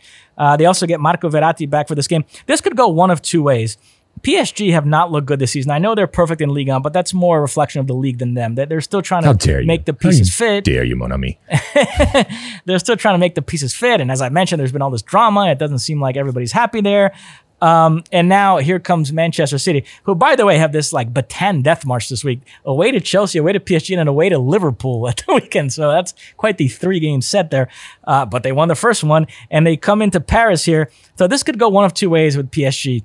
This could be the game that launches their season. Let's say Messi starts, the three of them click, they play well, they beat Manchester City, they're off and running. Or this could be the game if they lay an egg, City go in there, beat them, that all these sort of simmering crisis crises uh, really you know bubble come to the, surface bubble uh, up right. and, and questions are asked of Pochettino and and so we'll see how it goes. I hope Messi plays. I mean this oh, this course. type of game you you kind of this is why he was brought there. Let's be honest. So all right. Uh, so who do you got in that one? PSG, Man City. Manchester you City. You do. All right. Yeah. They come in there, Pep, even without a striker, even even overthinking it he, he, he figures it out. Okay. Ederson gets injured. Zach Steffen comes in as a blinder. And there we go. Yeah. Perfect. Perfect. Um, uh, what about uh, Juve Chelsea? Uh, sounds like no Dybala, no Morata for Juve in that game. They both got injured at the weekend, so advantage Chelsea there. I think. I think Chelsea bounced back with a W. All right. Well, we just heard you t- tell us how great AC Milan is. So AC Milan hosting Atletico. Uh, Atletico, who, as we mentioned, lost to Alaves at the weekend. Uh, should I revisit my Diego Simeone Leroy Hoard uh, analogy? Did you enjoy that? I did. I had to look up stuff after, but I did enjoy it. no, no, I won't go there again. People can listen to last week's pod for that. Uh, but yeah, Milan, Atletico Madrid, Porto, Liverpool. So some other uh, good games. But I mean, let's be honest, PSG, Manchester City is. Yeah, gonna, that's the one. Yeah, that, that that's the one. All right, you uh, as always want to hit on Copa, don't you? A Copa Libertadores. Two straight weeks. Luis Aguilar, know, without listen, my prompting, has put this in the listen, rundown. This is. But yeah, I mean, here. I mean, just to advance the story because I previewed the semifinals. So the first legs were played last week uh, in an all Brazilian affair. Palmeiras and Atletico Mineiro played to a nil-nil draw in one of the top five worst soccer matches I've ever seen in my life. Uh, and then uh, in the other uh, semifinal, Flamengo uh, beat Barcelona Guayaquil 2 0 at the Maracanã. They played the whole second half virtually up a man. They were up 2 0 at the half, and then and Barcelona Guayaquil had a guy sent off late in the first half. So you thought, oh my God, they're going to pile on here and, and end this uh, right here today. And they didn't. They didn't tack on any more goals. They had kind of a disappointing second half. So they left the door slightly open. They now have to go to Ecuador and, and have some work to do still. But I expect Bar- uh, Flamengo to go through. Uh, and then, you know, the other one is kind of up in the air. If Palmeiras, Atletico Mineiro. Now we go to, you know, Mineirão. So advantage Atletico because they're home. But I don't know. That one still feels pretty wide open to me. So, uh, so you still see a, an all Brazilian affair I, I, in the all Brazilian. And, and by the way, there's a very good chance for an all Brazilian final in the Sudamericana as well. I won't get into that, uh, this week, but uh, next week we'll we'll put a ribbon on on the semifinals of both South American club competitions, and we'll see if we're sitting here with a clean sweep of four Brazilian clubs involved. So well done, my friend. I think uh, I think you have done a wonderful job as always of wow. giving folks a. Uh, uh, you know, a uh, a Cliff Notes versions of what's going on out there. There's so much other stuff that we could talk about, but um, well done. Uh, anything else, Mossy? Uh, that's it. Okay, we're going to take another quick break. When we come back, oh, it's time for Ask Alexi. Don't go anywhere.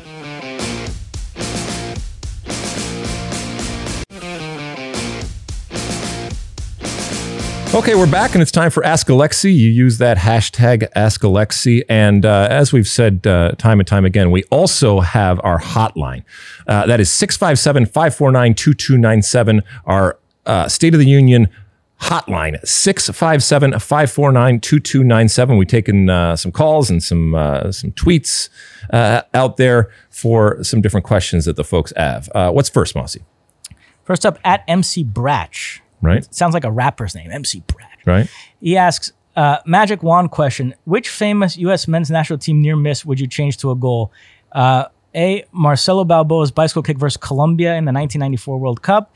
B. Wondolowski's chip over the bar versus Belgium in the 2014 World Cup. Um. Well, I'm about winning. Okay, and uh, you know Wondolowski's miss, the legendary miss against Belgium in 2014, would have enabled us to have the chance of advancing. So I'm going to go with that one. Having said that, I, I, I still I can't even imagine what Marcelo uh, gets, but I still get questions about that uh, that bicycle kick. And you know, I I was on the field at the time, and it was not a surprise that Marcelo Balboa threw bikes because he did it on a consistent basis, and the grace in which he did it. I mean, for example, if I were to try something like that, it would look very, very different. But this was something that was tried and tested for him over the years. He, you know, since then uh, had thrown them in um, in Major League Soccer. You can go back and find those on YouTube. So this is in his arsenal of things that he could do. Uh, had that gone in, it would be up there with the greatest goals ever scored in World Cups, without a doubt. I have, I have no doubt in that. And yes, there were, you know, more epic ones. You know, uh, uh, with uh, with uh, with uh, Diego Maradona's, you know, Hand of God and all that kind of stuff. But just from a pure aesthetic perspective, it would be in every highlight. It would be in every montage, every sizzle reel of the history of the World Cup. And yet it still appears in a lot of those things simply because of the grace, the style uh, that happened. And so Wondolowski's doesn't appear in anything. Okay. People bring it up just because we, we remember it. But I think that there is such a reverence and a appreciation for what it took that even though it didn't result in a goal, it is still a highlight that to this day still gets talked about. And that, that's a credit to Marcelo Balboa, the player uh, that he was, the grace and style, and the, the courage and the balls to be able to think, I'm going to do this, and then have the capacity to be able to do it. Um, that it didn't go in. I, I don't think he necessarily, you know, thinks what if, but you never know. These you know, life changes sometimes on seemingly small things or on millimeters here here or there. And it just i mean it went by the post by just a, an inch or so. So it was an amazing moment. But I, if i had to pick one yeah i want to do well in world cups. I want to advance in world cups. And we ended up winning that game against colombia. So we didn't necessarily need it but the beauty of it deserved to go back in the in the back of the net. So damn you soccer gods. If that ball goes in, mm-hmm. is Marcelo Balboa sitting here today doing a podcast? Probably, yes. I mean, so uh, for you, that's the problem. You know, that's. Uh, I'm sorry, but I will say I, I agree with you. Uh, the Balboa bicycle kick is a play that still evokes positive feelings. It's a game the U.S. won. It's it's a fantastic attempt on his part. You watch that, and as a U.S. Mm-hmm. fan, you feel oh, it could have been even better, but it's still a cool it's play to go back and look at. It's so cool. The, the Wondolowski is an agonizing, no. painful miss that was the difference between winning and losing a knockout game in the World Cup. So, I, with all due respect to MC Bratch, I don't know how this is even debatable. Yeah, but. exactly. But but like I said, if I'm if I'm talking about which one I would rather have go go in, I want Wondolowski's to go in. Okay.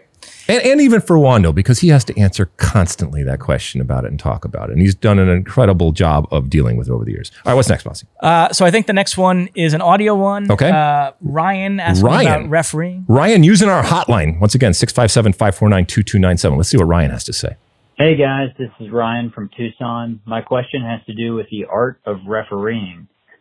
With all the soccer that we watch from week to week from all these different parts of the world, Do you feel like the game is officiated any differently from CONCACAF to UEFA to the AFC or even from Serie A as opposed to the EPL? Already VAR is being viewed and received differently by different leagues. Is it the same with normal officials, the subjective flavor to each league, if you will? And on a side note, as a military member, thank you for all the kind words in your one for the road segment. Take care, Phil. Oh, okay. Refereeing question. Um, I think we've we've talked a little bit about this, but it is fascinating when we get to, for example, a a World Cup, men's or women's, because you have obviously players from all over the world and teams from all the world and all of the different history and baggage and, and different ways about they think about the game. But you also have referees from all over the world that are asked to come in, and they bring with them their culture and their history and all of that baggage that they have. And I know that they're kind of drilled to try to get some sort of consistency out there. But if you are a player and you are on the field in an international capacity, whether it's playing with a national team or whether it's playing club internationally, and you don't recognize that you are a stranger in a strange land and that you need to be able to know and adjust accordingly to the way the game is not only played but viewed and refereed then you're doing you're doing it wrong and we absolutely knew when we stepped on the field that a referee uh, from Germany was going to referee the game differently than a referee from Mexico, uh, who was going to differ different from a referee from Asia or, or any place else out there. And that's that's actually a good thing. I I enjoy that nuance about the game. And look, it's about interpretation oftentimes of these laws that we have. And I'm not talking about black or white, but even the interaction between referees and and players. You know, I think I've told the story before. The first game I ever played in Ecuador when I was down playing for uh, Emelec down in Ecuador, I got in the referee's face after a call and proceeded to swear in Spanish. In and that's on me because immediately I got thrown out of the game. I got a red card, boom, out of the game. Not because I had said anything particularly wrong, but I was framing it in the way that I would have reacted and talked to a referee in the United States, where they would have just let it let it go. But the cultures and the difference and the culture clash was right there and present in that moment. And that's on me to not recognize that I was someplace different and I couldn't necessarily do the things and have the same behavior and actions that would that would apply elsewhere. And so, yes, to your point, it is done differently. And I love that about the game. And inevitably, in all these tournaments that we have, we see a moment where there's this clash of cultures. And oftentimes it plays out uh, when it comes to um, what we would call uh, embellishment or faking uh, or diving, if you will, in the way that some cultures actually see it as an attribute, as a skill if it is done correctly, and in, a way of enhancing and or I guess, fooling the referee to gain an advantage. And there is a real quality and value associated to it, as opposed to other countries and cultures that look at it as you're a horrible person and you're cheating and you're betraying uh, um, the game uh, and yourself in that action. And it's uh, an incredible act of disrespect to be able to do that. So, it's a good it's a good question, and we see it. It's not going to change even with the changing of the laws. Everybody's going to inter- interpret things differently, and that's part of I think the beauty of the game is that we interpret it, we play the game, we watch the game, and in this case, we referee the games uh, differently. Anything, Mossy, on that? Uh, no. Okay. Next, next up, at Vogler, Michael asks, um, "Why do we produce this quality of women players, and the men have been so disappointing? Crazy." And this is on the heels of the, the U.S. women's uh, national team performance uh, over the last week. Two games against uh, Paraguay, right? Yeah. Uh, and it was when I say games, I use that term very, very loosely. Uh, I know you worked them, so uh, well, so give us a little what perspective. What happened was the U.S. beat Paraguay 9 0 in the first game. They played again a few days later, and Paraguay said, Look, we have too much pride to let this happen again. You're not going to beat us 9 0 again. exactly. So it was 8 0. It was it was 8 0. And look, the, the, the, the un, you know, not surprisingly, the reaction to a lot of people was, why the hell are we playing these games? Now, the, these games they did nothing for either team. Okay. Paraguay didn't change or learn from this game, and the U.S. didn't change or learn from this game. As I've said time and time again, the reality is that Vlatko Andonovski, the head coach of the U.S. women's national team, he probably learns a hell of a lot more from the training that he does between his team because they are so elite and they are so good than he does from many of the games that they play. And the reality is that in an age and a time when we're having the pandemic, beggars can't be choosers. And the United States Soccer Federation has to take what they can get, and the U.S. women have to play the opponent that they can get in that moment. And they're contractually obligated to have games in order to feed the beast, uh, and in order to pay the women, and in order to live up to the contractual obligations uh, that they have. So while it's not great from a competitive standpoint, and it doesn't change anything in terms of their development or help uh, either of these teams. It's it's out of necessity and it's out of reality of where we are uh, right now. The reason why our women are so good and there is such a disparity in talent, both individually and collectively, with much of the rest of the world, is because from we're talking decades ago, our country and our culture in the United States we have put a premium and we have put focus and attention um, and we have mandated and we have legislated for uh, for equality when it comes to our um, our sports between uh, men and women, and that has benefited the U.S. Women's National Team, and they have had a decades long head start against almost all of the rest of the world, and that is manifested in us being great and being great consistently and still producing wonderful talent. And the amount of resources and attention that we put on uh, women's soccer relative to most of the rest of the world is night and day. Is it enough? No. Okay. But once again, perspective is in order. And that's why it is so different. The women have had that head start. The men, all right, have been competing with countries and cultures that have been putting money and resources and time and energy and culture into the men's game, some in some cases for 100 years. And so that has been that head start that the US men have been constantly trying to make up ground on over the years. And that is the difference between uh, the men's national team and the women's national team in terms of that uh, history. So it's not really that crazy. Actually, it's actually it's pretty logical when you look at the history and what uh, and what has happened and why our U.S. women have been traditionally so good and why our U.S. men. I don't think that they've necessarily been disappointing, but certainly haven't been as dominating, even close to as dominating as the as as the women. And a lot of it comes down to history and culture, and there should be an element of pride in the way that we have looked at our U.S. women's national team and the way that we have looked at women's sports uh, relative to the rest of the world. Um, and we have built it up and we have reaped the benefits of that for now, as I said, multiple decades. Last question. At, at Lamar asks, I'm going to try to go to the World Cup qualifier at the Azteca. I haven't left the country in 11 years and I'm kind of nervous. What should I know and how long should I spend in Mexico Ooh. City? You'll have a great time. Don't worry about it. You'll be fine. Uh, I think I, I, I, tweeted back to you and I said, um, you know, make sure just be smart. Recognize that you are a guest there, and your actions and your behavior will be judged, and rightfully so. And it will be ref- a reflection on you, but it will also be a reflection on your nation. So while you may not kick a ball, you are there uh, and you are representing the United States in everything that you do. Uh, having said that, you're going to have a great time. Azteca is one of the great stadiums of the world with the incredible history. Um, it's it's fun. It is safe. It is crazy. Um, do stay with a group. All right. There is safety in numbers. Don't be a moron. Don't do stupid things that would put you in harm's way or increase your chances of uh, provoking others or creating a situation where you and or others would be uh, unsafe.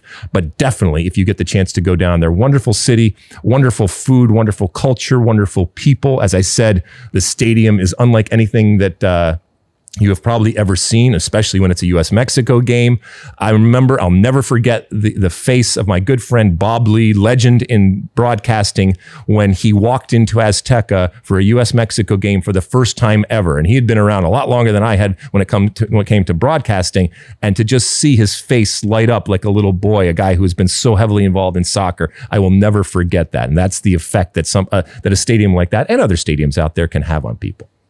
Uh, Bill Simmons uh, attended a Mexico U.S. World Cup qualifier at Azteca, I think back in I remember it well. I was there with him drinking tequila the night before. Yeah, he wrote a column about it and said it was this life altering experience that turned him into a soccer fan. He, he, couldn't believe how passionate the fans were. He said nothing in American sports equated to that. Uh, so actually, I would recommend at Lamar, maybe go back and read that column. I'm sure it's still in the yep. page two archive somewhere. You can dig it up, uh, and that'll get you excited for attending that game. All right. Anything else, Mossy? No. Do you know what time it is, Alexi? Um, it's probably time for one for the road if we're at the end here. It's wings time.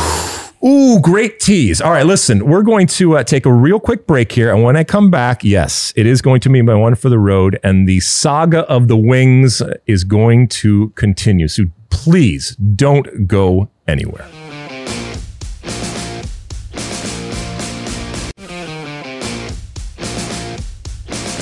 Okay, welcome back. It is the end of our show. And at the end of the show, as you know, we do uh, my one for the road. And if you've been following us over the last couple of weeks, we've had the Great Wings debate. Um, and it all stemmed from a tweet I had a few weeks ago where I made my long held belief very public in that, and I'll read the tweet once again wings talking about chicken wings. Wings are ridiculous. The return on investment is horrible. They are messy, frustrating, and inevitably unsatisfying. Sauces are literally used to cover up the abomination that is in the basket.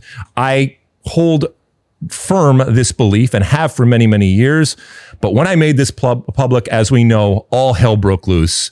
The sides uh, were picked. Everybody went to a different side. I was amazed at how many people actually shared, but were scared to death to agree with me, but shared my opinion. Having said that, uh, we are at the end of the show. I can smell something wafting over the set right now.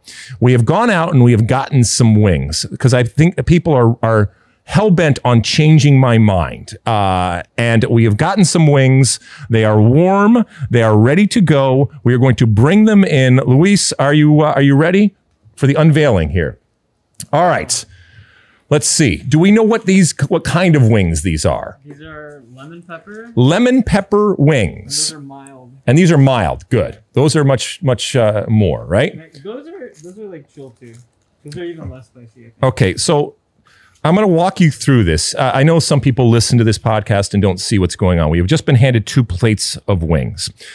Uh, I have picked up one actual wing. As we know, when it comes to wings, it's not just wings. It's the, um, I guess, you know, drumstick type of thing too here, which if I have to pick, I'm always going for the drumstick over the actual wing. Now, I hope the camera can get this here. This is the wing, your normal wing that you would get when you are out with folks, right? You like wings, right? Uh, I want to make sure, uh, establish this.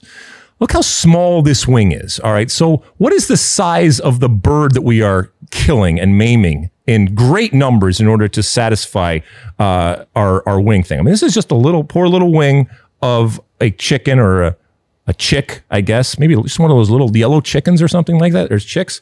So here it is. So as I said, I can see the meat on this. Okay. I can find a way, like, you know, like that. I can get that. No problem. I got it. It's still a lot of work. Once again, my fingers are already, there's, there's shit dripping all over the place here. Okay. But when it comes to this, now where am I biting into? Because anywhere I bite into here, I'm going to hit some sort of form of bone, right? So I can tear it apart. Once again, it's really messy. Like this and like this. All right. So now I'm pulling this stuff out here. Can, can Once I just, again, uh, I'm starving. Can I eat? I mean, what's my role in this segment? I don't know. Do you have something to say? No, I just want to eat.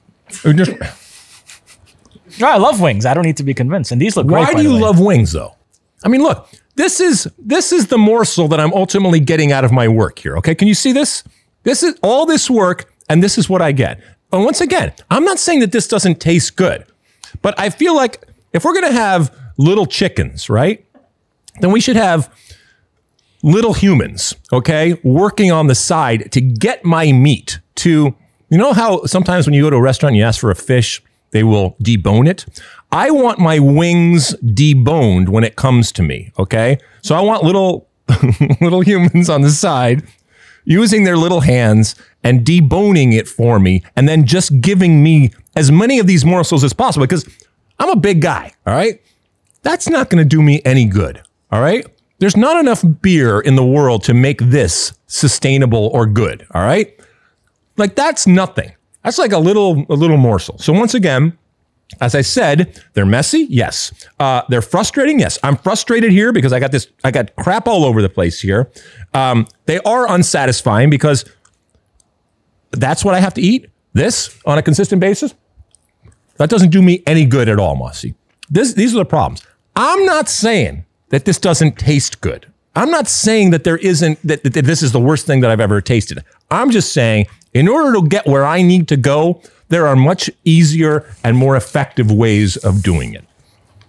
Anyway, we appreciate everybody. Um, and I know there's people out there going, "That's not real wings. Yeah, those aren't real wings. You, you no, you, you, can't possibly have those wings. I'll take you to a real wings place and all that kind of stuff." I get that. I know now for forevermore, people are going to come up to me and yell at me for my wings take and try once again to convince me that this is something uh, that I should uh, embrace, but not yet. I know you said uh, the sauce is used to uh, erase the taste, and so perhaps Luis felt like including sauce would have been playing into your No, argument. the sauce I, is- I, I, I could have used a little blue cheese here. I mean, I appreciate Luis, but I'm, I'm not saying, like I said, this is not, I'm not gagging on this, all right, in that it's chicken. Chicken tastes like chicken, right? But to a lot of people, and to you, to your point, the sauces are really what makes it.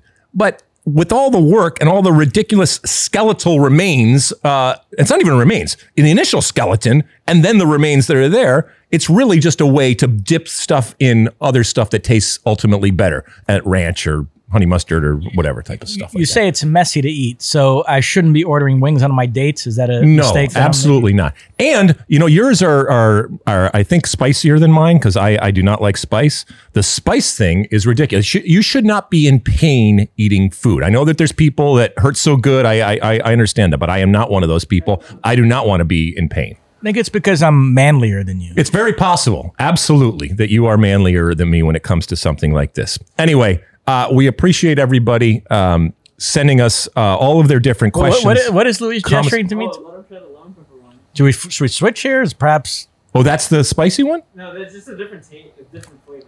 That's not nothing's going to change, Luis. I don't think that you have changed my mind when it comes to something like this. As I said, I, now I got crap all over the place. I, I can't even touch any of my papers or my or my computer. If, and I know um, I got the this thing and stuff like that. But Uh, once again, it's it's unnecessarily messy. If you're not going to eat any more, once I'm done with my plate, I will have. I know you This will. Is, this I is my know you lunch.